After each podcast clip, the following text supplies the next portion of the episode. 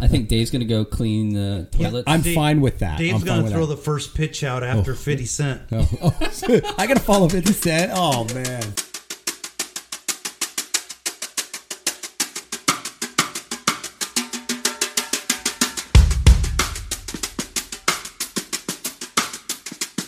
Two fans, one mission to bring Major League Baseball to Oregon.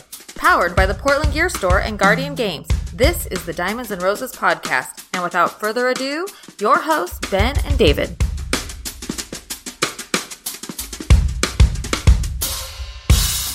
I'm Ben, And I'm Dave. And I'm Gus. and you're listening to to the Diamonds and Roses podcast. podcast. We back, Dave. What's going on? It's good to be back in the Juster studio. Um, we've got a, a bunch of great episodes coming up, and we've got a, major player in uh, Northwest Baseball with us tonight. Yeah, we do. I'm Gus Farias. What's going on, Gus? Uh, well, thank you for having me, first of all.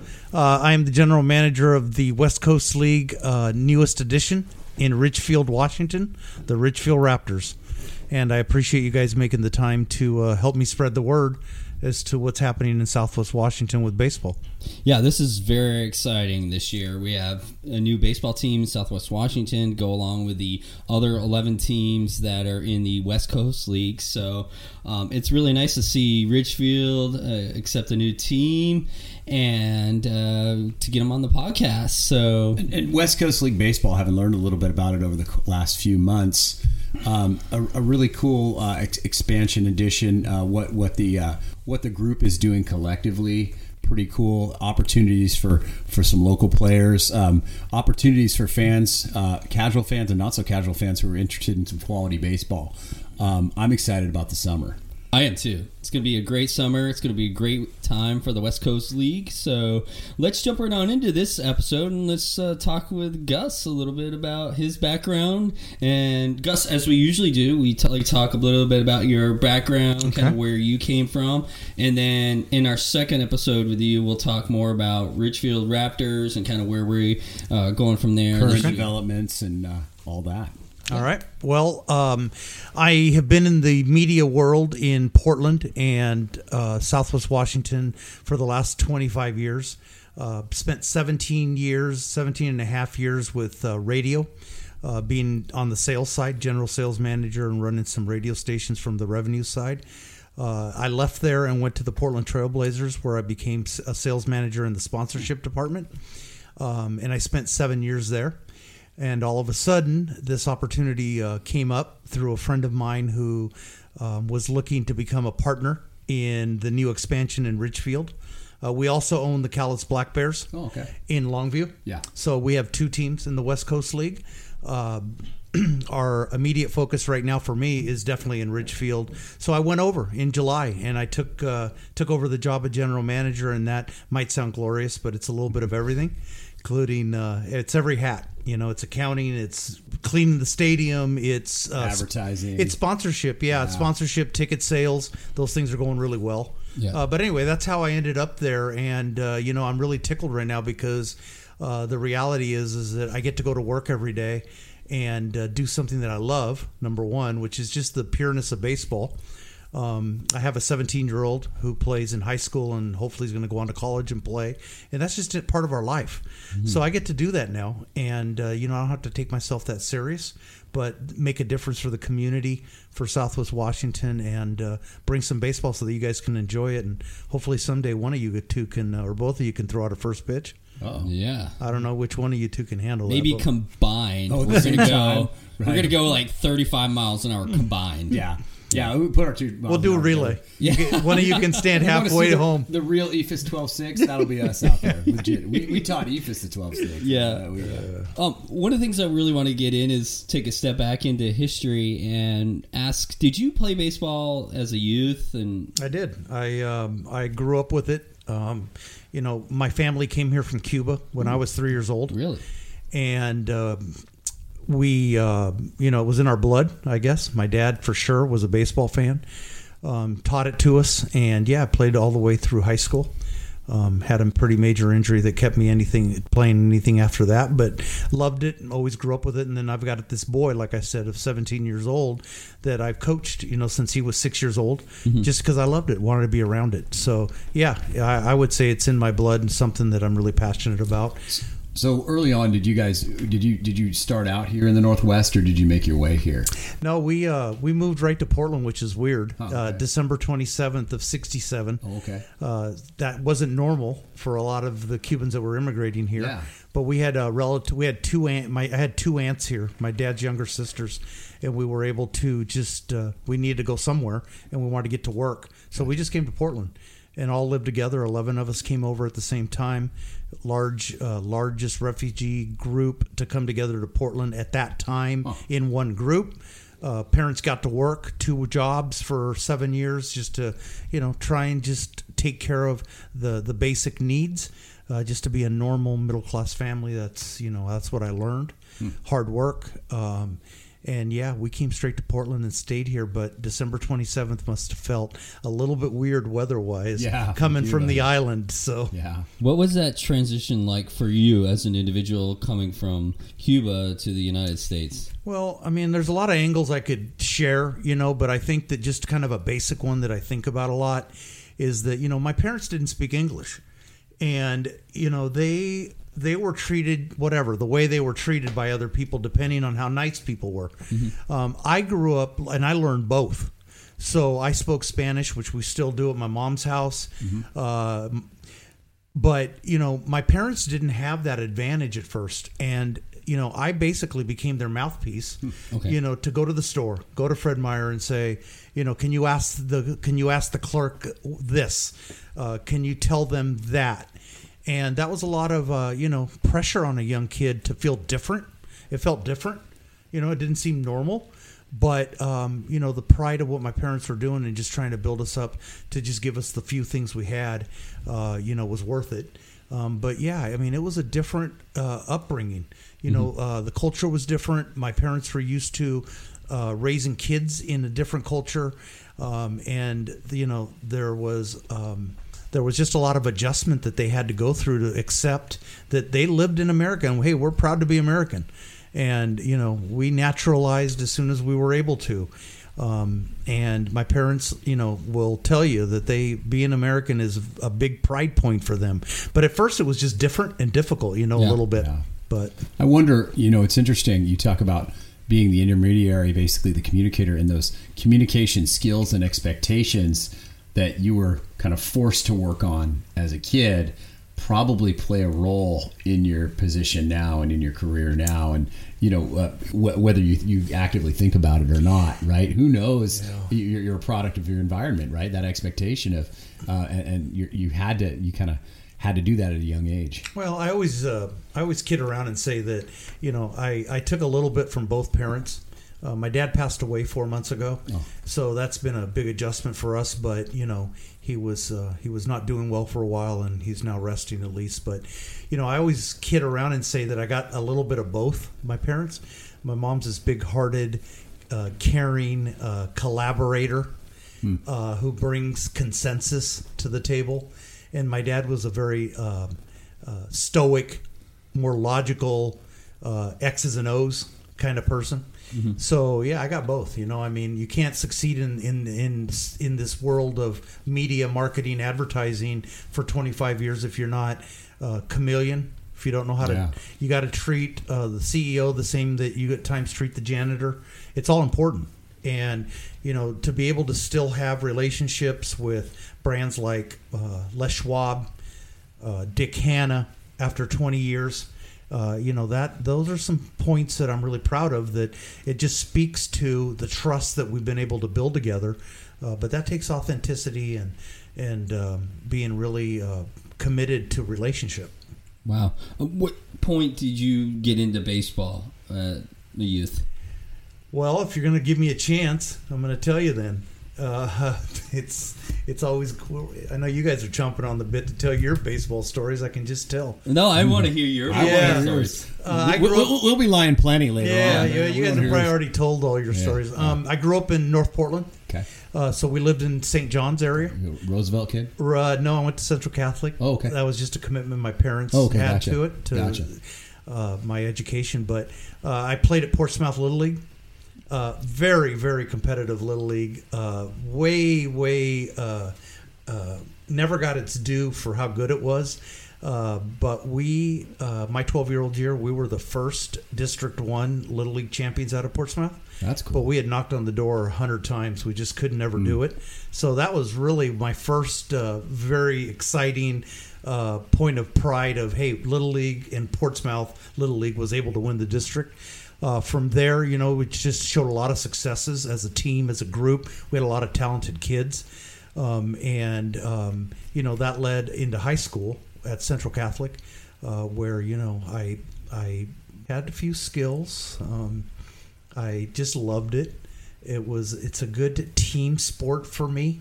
For me, it was something that I could identify with. Um, what was it's a very mental game. Yeah. Um, not that I'm that disciplined all the time mentally like that, but it's a very mental game, and it also requires a lot of self confidence. Uh, where you know you lose seven per, you lose seven out of ten times, and you still bat 300, and you're still good. So it's just a it's it's got a lot of negativity to it that you have to work through. Um, and you have to be confident about, but that's kind of where the bug bite, got. You know, the bug uh, was able to bite me, which was when I was just in little league, and I just really found it to be a great, great um, opportunity that really taught me some lessons that have I think stuck with me. You know, and who knew that I was going to be back at making a business out of baseball. What position were you playing? Uh, started out with a little catcher and then a shortstop and second base, a little pitching in little league, and as I moved to high school, um, I was developed more uh, physical skill, and I played center field the first three years in high school. Then I had a very traumatic shoulder injury Okay. that pretty much just uh, ended, uh, you know, a lot of those dreams, and it was time to focus on something else to make sure that we could get a job and Yeah. pay our bills. Yeah, they, every guest that comes on, Dave and I like to ask them when you're growing up, what was the one player or players that you kind of idolized or looked up to and wanted to uh, take after? You know, I mean, I, I grew up in an era with Pete Rose. Mm. You know, Charlie Hustle. Um, just again, love the way he played the game. Um, then there were these calm guys like Steve Carlton Oh yeah. that I never understood because that wasn't my personality, but he just looked so calm and he was so dominant. Um, you know, as time went on, you know, I really was a Barry Bonds fan and still am. Uh, just think that to hit that little baseball on that bat that many times that far is just not easy. Um, loved Jose Canseco, you know, big, strong, could run, could hit, uh, you know, 30 30 guy. That's that's that's different Yeah. you know 30 30 is definitely different but you know i grew up with the big big red machine um, Johnny Bench. you know some of the connection i had to baseball because of my dad was that you know there were as people immigrated from cuba and came to the states you know baseball was an important part of their life as it is still there now um, but you know i remember trips to la to go visit one of my dad's best friends growing up just to go stay in touch with them and you know he knew tony perez and you know, he would say to my dad, "Hey, does your son want a autograph ball from the Big Red Machine?" Well, I didn't know what that was. My dad didn't know what that was, but I've got I'll take it. I've got a baseball with Joe Morgan and Pete Rose and Dave Concepcion and Johnny Bench and Don Gullett, and, yeah. Mm-hmm. you know, all these guys, and and so there was this again this connection of their heritage of Cuba, mm-hmm. and baseball is super important to the island. Mm-hmm. So Yeah, we had Larry Colton on just recently, and Yeah. he talked about his first experience in the major leagues, and he pitched two innings, and he first first person he pitched against was Pete Rose, and Yeah. then the next inning he pitched against Johnny Bench. I think he got Johnny to ground out, but Pete hit a two uh, double off him. yeah, off the fence. I'm always always intrigued, you know, with people like Dave Kingman. yeah. uh, that's just kind of an anomaly to me. You know, a guy that was just, it was so much fun to watch him strike out 10 times and hit the ball once. Um, but Pete, Pete Incaviglia later on. Yeah, yeah, yeah, Mike Schmidt was just a stud. yeah. Um, so yeah, kind of old school that way. You know, my kid doesn't know about these guys. Uh, met Randy Myers the other day. Mm-hmm. Oh, cool. At the Northwest Coaching Conference, and had an hour conversation with him. And I asked my boy Luke to take a picture with him after I was done talking to him. So he did. And then I sent him. I sent Luke the picture, and I said, "Hey, look this guy up." You know, because I knew he didn't know who he was. well, 347 saves. So it's it's uh, you know we're talking about players that to me um, were just such studs in a different time. Yeah. Um, but you know these kids have their own uh, idols and people they look up to, and I get it. Nice to see Edgar go into the hall. Yeah, Yeah, that was great. that- well deserved. And Yeah. congratulations to him, uh, Yeah. Mussina, and who else? Do we It, have? it'll give the Mariners something to talk about Yeah. this year because it certainly isn't going to be baseball. Mario. You talk about saves, Mariano Rivera, Yeah. Like 642 or unanimous. something. First unanimous, yeah, First unanimous. That's pretty impressive. yeah, I think that you know baseball is a game of uh, tradition. It's also a game of yeah records, um, but I think longevity speaks really well to a lot of things in baseball. That if you can do it for a long time, and you can do it at that level like Mariano Rivera, that's that's crazy. yeah. Sustainability, Edgar, too. You know, in terms of that, that's that's what they're looking for. So, in, in terms of uh, kind of kind of change of path with the injury, we'll kind of uh, talk about some some kind of explorations and life experiences after that. Well, I'll keep them clean. Are, are we uh, are we NC seventeen or are we G today? We're G. Oh, okay, Okay, thank you. yeah, no, we'll keep it G. Off air NC seventeen. Gotcha. Yeah. Um, you know, being that I came with the, you know, I was going to be the first one to go to college. okay. Right, so I spent some time in college, and it just wasn't something that at first was easy for me. Uh, I wasn't focused on it, you know, to be honest.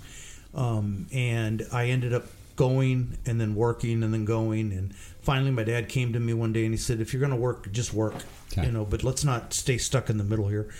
So, um, you know, the education part of it was something that I continued to kind of dabble in, but it was time to get to work Gotcha. and I had just had some influential jobs. Uh, one being at U.S. Bank. You know, my aunt Delia got me a job at U.S. Bank, and I uh, was the assistant motor pool attendant, which meant that we had 700 cars in a fleet of a fleet of vehicles throughout seven states. We bought them, we maintained them, we washed them, we gassed them. Um, and we, we basically rented them out or gave them to the employees of the bank so they could go use them and do bank business. And I got to meet the CEO because he had a car. I got to meet the uh, security, the head of security. I mean, it just gave me from the bottom to the top. Uh, the, it forced me to be confident in my personality and myself and my. I had to trust myself because Yeah. I was really wearing. I was wearing a shirt that said Gus but I was dealing with everybody, including the CEO, that really required a little bit of composure. But that's my family, you know. They taught me that. Um, and then from there, uh, you know, I just moved on. I found a project that was called Super Sports Club. It was a fundraiser for amateur athletics, and it was run at 62 KGW uh, radio station.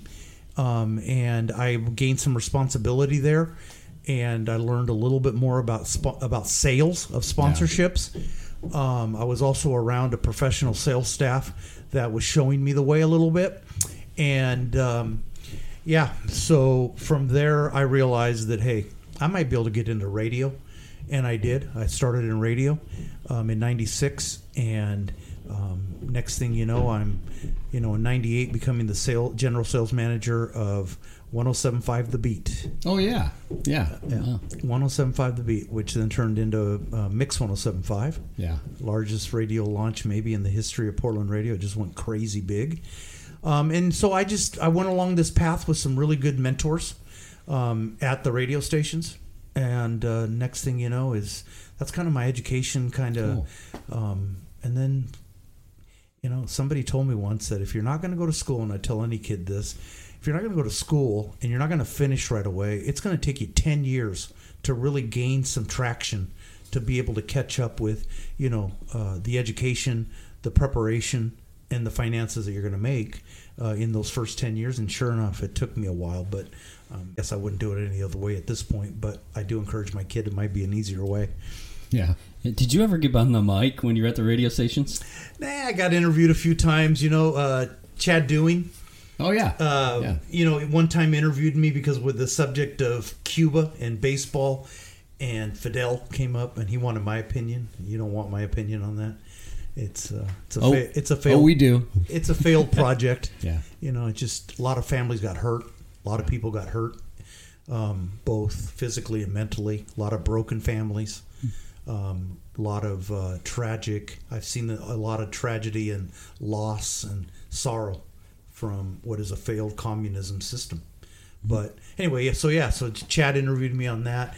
Um, overall, though, my job was to stay off the mic and make money Yeah. and bring money to the table so we can keep those keep all the resources we needed at the station to be able to operate appropriately Yeah. at a level that was really you know good for us. And I thought that at some point you worked for CBS. Radio? Yeah, well, CBS was you know there were there were multiple ownerships. Uh, radio was going through consolidation in '96 when I first got involved. I started with Entercom for a very short period of time, kind of a kind of a I don't know, wasn't my proudest moment, but I started on April Fool's Day, and I uh, left there on August uh, 13th, Friday, August 13th, and not my proudest moment, but I had an opportunity I had to run for, and I knew that at that point I better stay with the next job much longer, Yeah. and I stayed there 17 years. So Wow. yeah, so I did my part on that. But uh, when I first, uh, so I left Entercom, which was KGON. Um, I went over and um, American uh, Radio Systems owned uh, KUFO, um, 1075. We had just bought it from uh, a person out in Banks, Oregon, that had a signal up on his roof of a barn, and it was called the Spirit. It was a religious station, Huh. And uh, to, to put in perspective what consolidation looked like at that point, that was a fifteen million dollar signal that we bought. What? And Yep. he Wow. did, did this person? He had no idea. Or, No. I mean, it was just consolidation was happening, and, Huh. and the government had opened up uh, new uh, antitrust laws of being able to allow people to own more stations. Okay. And people were just clombing on to buying as many as they could. You were knocking down a lot of money to the bottom line on these stations at that time. Then what happened is, like any business, um, as time went on, uh, CBS bought American Radio Systems. They bought a lot of things. They were buying, and uh, then CBS sold. And uh, now they're out of the radio business. They just sold the last piece of their portfolio to Entercom. Um, but what happened is people got stuck with debt now because, you know, there came a point where everything was easy, everything was given a good cash return. But man, at some point, people got stuck holding the bag with a lot of debt by purchasing a lot of stations, Yeah. and now you can't get out of the way of it. Now it's too late. So. they overestimated it. Huh? Mid, mid to late 90s. Well, you couldn't get enough of it. Yeah. Huh. So, what do you think of the podcast world versus the radio world? Because you're clearly interviewing with us on the podcast, and you know we're not live on radio. But the thing of it is, we're recording this. We're gonna put it out. People will be able to listen to it for here on out. Well, first of all, you have a, a million listeners, so I love that. It's supposed to be funny, guys. Like, sweet. That's quite a Sweet, rating. wow. That's quite a spike in the last week, though. I appreciate that. That's what I told my mom tonight. oh, good, good. Well, I, t- I tell my parents that too. Like, Yeah. I try to tell myself that. I say just under a million. I Like, could just tell my mom yeah. ten, and she wouldn't care. She still loves me, Yeah, right? That's awesome. Um, but you know, the I, I, I'm a, I grew up being a radio guy. I love radio. Yeah. I just know that it's used. It's how you use it. Um, everything's about usage, and everything's about content. So you know, the way I found you guys and we found each other, right, was just through Twitter. Yep. I'm curious about what the heck you guys were doing, so I'm paying attention. We start communicating, and Ben and I go back and forth just on a personal message on Twitter. And um, you know, I'm a 54 year old guy, so it's not like I'm Mr. Social Media. Yeah. But I'm curious about what this is because I'm trying to promote my business with the Ridgefield Raptors, and um, you know what I what I have come to learn about podcast is that um, you know I used to have a saying in radio. Some stations were very broad. You know, a, um, a country station or a classic rock station is very wide. It has a lot of people from a lot of different uh, de- demographics, geographies. Right? It's kind of a catch-all. But then we had a station once ourselves that was a jazz station, and I used to say that that river was very deep, but not very narrow. It was very narrow and deep. It wasn't very wide. Yeah. So I think podcasts can be that way, mm-hmm. where you know you're searching out the podcast you like because you're interested in something. yeah. And so I'm interested in baseball. I'm interested in promoting my team. You guys are interested in baseball, so you know that's where I can land on something like this. Hmm. But if I also want some financial advice, I don't go to you guys. That's a good thing. Yes. Yeah. It'd be like us in the basement. Yeah. That's why we're in the basement. Yeah. Yeah. You're not Dave Ramsey. No. No. No. But yeah, no. So I think that podcasts had, you know, it's all about delivery of content. Yeah. Radio was the place, and part of what the radio world uh, really uh, was special for was local delivery.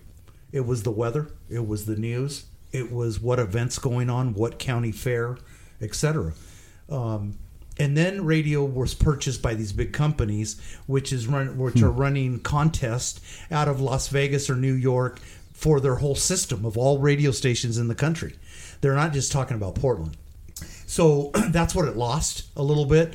The last few stations that are trying to do it locally, you know, that's what they're hanging their hat on. But then you got digital music, you know, and you got, uh, you know, uh, uh, satellite radio. Um, then you got, uh, you know, the, Yeah. then the advertising pie was broken up again with um, um, delivery of social and digital media Right. And then that's kind of where that podcast came in right? If you're a good radio station you better have good podcast.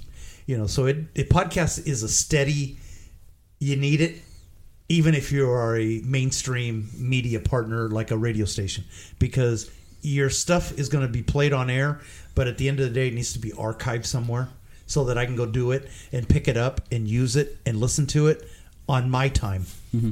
Yeah, I mean, there's a culture shift around the world, and there's a culture shift here. Yeah, people want to access it when they want to access it. And that's just an expectation now, you know. Which, um, who was it? Somebody told us that podcasts, it, it's it's sustainable and it's not just a flash in the pan. I mean, this is going to be this medium is going to be around a while. yeah, I think that was. Um, 75% of all statistics are made up go ahead yeah. It was Bill Gates. Uh, I can't remember Yeah, who it was, but yeah. you know, I looked at it statistically, and it's they, what they talked about reading the, the information was is that a lot of people will listen to a podcast on their commute, and generally speaking, a commute is anywhere from twenty to forty five minutes. So you got this window that you work with to bring quality content to people because, like you just said, they're they're out there physically going out and saying i want to listen to this specific podcast and that's why and so you got to deliver that content and you know we had andrew on one of our listeners hi andrew and he listens to this uh, you know when he's at work at times he got his headphones on doing work and listen to us and he's Not like, sure why, but he does. Thanks, Yeah. Andrew. andrew's not bored is he um, i don't know i hope not No, He's a I good mean, guy. I think this the, the telephone is all, is what the race is on for, and it has been on. Right? Yeah. Who's going to win the telephone? Uh, because I can get everything through there. Yeah. I can get everything through my cell phone, right? Yeah. And uh, including your podcast. yeah And my life is run by snippets of news and information. Mm-hmm. You know, I can catch it on TV when I get home on cable or whatever, and I can watch you know thirty minutes of it and get bored with it. Mm-hmm. But I can see it before I even watch it. You know, it's a, it's like the old joke that my one of my roommates um, used to record the World Cup, and he would say to me, he'd wake me up on his way to work because he'd go before me and he'd say, "Don't even try and tell me what the score is, because I'm going to record it and I'm going to watch it." right?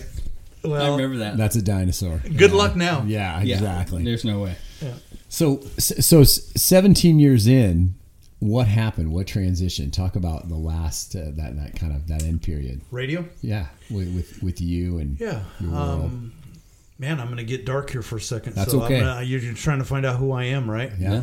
that's what we Um, do. so you know things got hard. Uh, you know the pie, the advertising pie, was starting to break up more and more. Um, radio had it its way. You know, TV was always the glory. You know of where the budgets went, but radio was close behind it. And then all of a sudden, you saw radio start slipping. Uh, Portland used to be um, a hundred and thirty-five million dollar radio business a year for all stations, and it probably is about seventy-five now. Wow. So, you know, a lot of people got hurt along the way, uh, not only owners, but the employees, salespeople Yeah. that were making a lot of money and then had to take an adjustment, right? Um, so it was just getting more difficult um, for me. You know, it came at a cost, which was the cost was the human cost of what we had to do to drive our people to continue to do uh, their work at a high level. And I'm willing to drive. I'm a good, you know, my leadership skills are to drive and to get enthusiasm and consensus and build collaboration. And, but at some point, when you're just having to break somebody's back to try and get the result, Yeah. uh, there's a cost that I just I wasn't comfortable with anymore. I didn't know how to explain it at that time, but that's really what it was. Then I went through a tragedy. Uh, my stepson passed away seven years ago. He overdosed, and uh, my family was a mess. It was just you know destroyed, and I didn't know how to. Um, I didn't know how to go on, you know, because uh for my wife it was uh, like chopping her left arm off. It was just really, really, really impossible, and I get that um, the statistics of, of couples staying together after the death of the death of a child is not good. And you know that had to become my focus if I wanted to stay around and try and raise this nine year old at the time, who's 17 now. Um, and I just was I was committed to that. I was not committed to leaving. And uh, so I had to take a lot of you know big steps, and one of them was that I had to try and find some contentness. I had to be content and find some peace in what I did every day because I wasn't I wasn't finding that in radio at that point. Okay. And um, you know, lo and behold, a friend of mine called. He was running the sponsorship department at the Blazers, and you know, partly helped save my life that way. I went and was given a really nice opportunity at a very good company, um, nice brand, um, and I wanted to go there with no responsibility. I didn't want to be in charge of anything. I'm not a guy that has to have my ego and my nameplate on the door, um, and I didn't have empathy. You got to have empathy to run staff to manage people. If you don't have empathy, you shouldn't be doing it. And I didn't have any, and I knew that. So I stayed away from any leadership roles there. I just took care of myself by uh, doing my own sales job, and it went great. You know, for the entire time I was there. Um, but then I got this itch, you know, and and part of what happened, um, you know, was that I I became sober six years ago. So in this transition of, uh, of the death of a child, trying to save my relationship, I had to make some decisions that really Gotcha. uh, were big, and you know it's the best thing I've ever done for my health, for my mind, and I'm a different guy now because I'm I'm very peaceful with you know where I'm at and who I am. Um, but then my gut was talking to me about going to the Raptors, and um, I made the decision without fear and trusting that my partners in in this venture um, are people that can be trusted. And so I don't know, kind of long winded there, but No, it's great. Yeah. I pre- appreciate you the honesty and thank yeah, you. I mean, that's what I think our listeners want to hear is Yeah. a different side because what we as a po- podcast, Dave and I, we want to make sure that we're providing content to our listeners that they're not going to hear elsewhere, and, and we try to ask those questions. Well, and you know, um, some of the things we just talked about, including you know my sobriety, um, do not mean to me. They, they don't represent any longer any kind of weakness to me.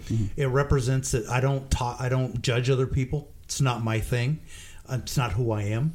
Um, I still, you know, have the same friends that I had in many cases.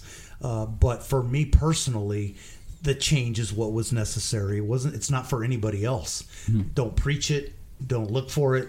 You know. But for me, it saved my life. Yeah. And I'm so much better off. So I'm, I'm happy. Yeah, and I'm glad for you. And uh, you know, just a quick story to, to share. Um, I mean, recently I had to go back to visit my mom and dad because my mom got really, really ill and she almost passed.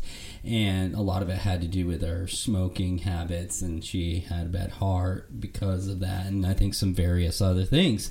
And so I was just talking to my mom tonight on the way over here, and she's like, "I haven't smoked a cigarette in almost four weeks now," and she's like, "I'm committing not to smoke another cigarette." She's like, "I even get around cigarette smoke now," and she's like, "I just can't stand it." So, um, you know, it's just I, I kind of like it's hard. understand- You know, it's yeah. hard. And and making a commitment of any sort. Shoot, we know about New Year's resolutions, right? Ugh, Yeah. yeah. And they're all broken by now, right? yeah. Oh yeah, my Yeah. last Okay. week. Yeah. Uh, Yeah. So So you know it's hard, but you know uh, for the first time something gave me enough power to just think about it and to feel comfortable with it. So anyway, not to belabor that.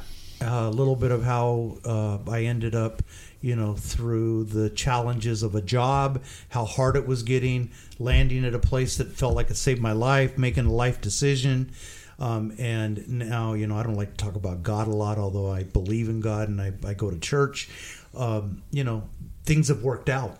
And sometimes you just got to do the right thing. And if you treat people correctly and you have long-standing, authentic relationships, Yeah. those will be re- th- that'll be rewarded back to you.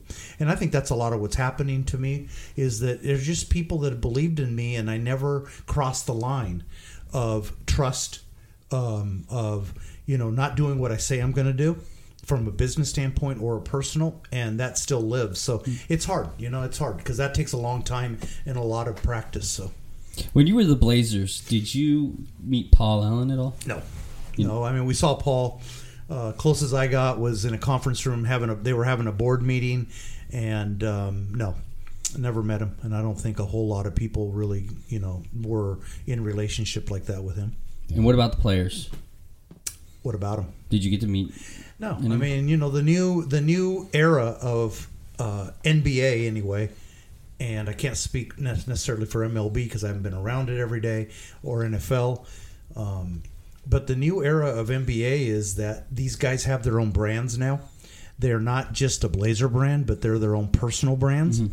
Um, A little less accessible, maybe. yeah, Yeah. totally. Yeah. I, I'm, I'm, uh, yeah. I'm, we weren't, you know, we, it wasn't that we weren't welcomed at the practice facility, but not like the old days where you probably walked out there, you walked in, you said hi, you shot a basket with them. You don't go out there. You know, it's just not part of what is um, what is what is expected of you. So there's uh, a distance.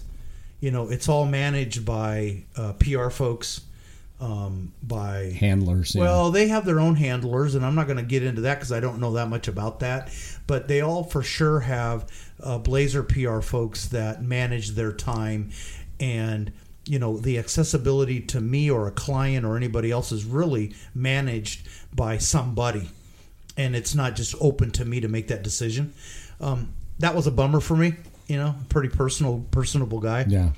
Love to sit down and talk to somebody, but Yeah. Yeah, I, you're sitting down, you're talking with Yeah. us. That- That's our whole thing, right? Yeah. Accessibility and, uh, yeah, closing the gap. Mhm. Yeah. Interesting. Exactly. Well, um, I appreciate you coming on the show, talking Thanks, uh, with us about your your history, Thanks, your Gus. past, and uh, I'm very thankful, and uh, you know, really appreciate you sharing your story with me. I mean, that was pretty, you know, came from the heart, heartfelt, and it was really nice to hear, kind of like a just breath of fresh wind or Yeah. whatever. Sometimes, sometimes we focus on the other stuff and, and we don't necessarily have enough human element. So Mm-hmm. that was good. Well, I appreciate you guys having me. I really do. I mean, I'm excited for uh, for what you guys do. I think it serves a purpose, and uh, if I was able to share a little bit, which I did, um, about myself, and I don't have to leave here feeling bad, it's all good. All right. All right. Well, that's going to do it for this particular episode. We're going to be back with Gus again in part two, and we're going to get into the Ridgefield Raptors. We're going And to hear more pla- about planning out planning out Dave's summer, maybe in Ben's yes, summer exactly. and our journeys. Um, I think Dave's going to go clean the toilets. I'm Dave- fine with that. Dave's going to throw that. the first pitch out after 50 Cent. Oh, I gotta follow Fifty Cent. Oh man! Yeah. All right. Excellent. You can find Well, me. You can find me in the club house. See what I did there? All right. Well, I'm Ben, I'm Dave. I'm Gus. and uh, thank you for listening. You have a great day. Peace out. Peace out.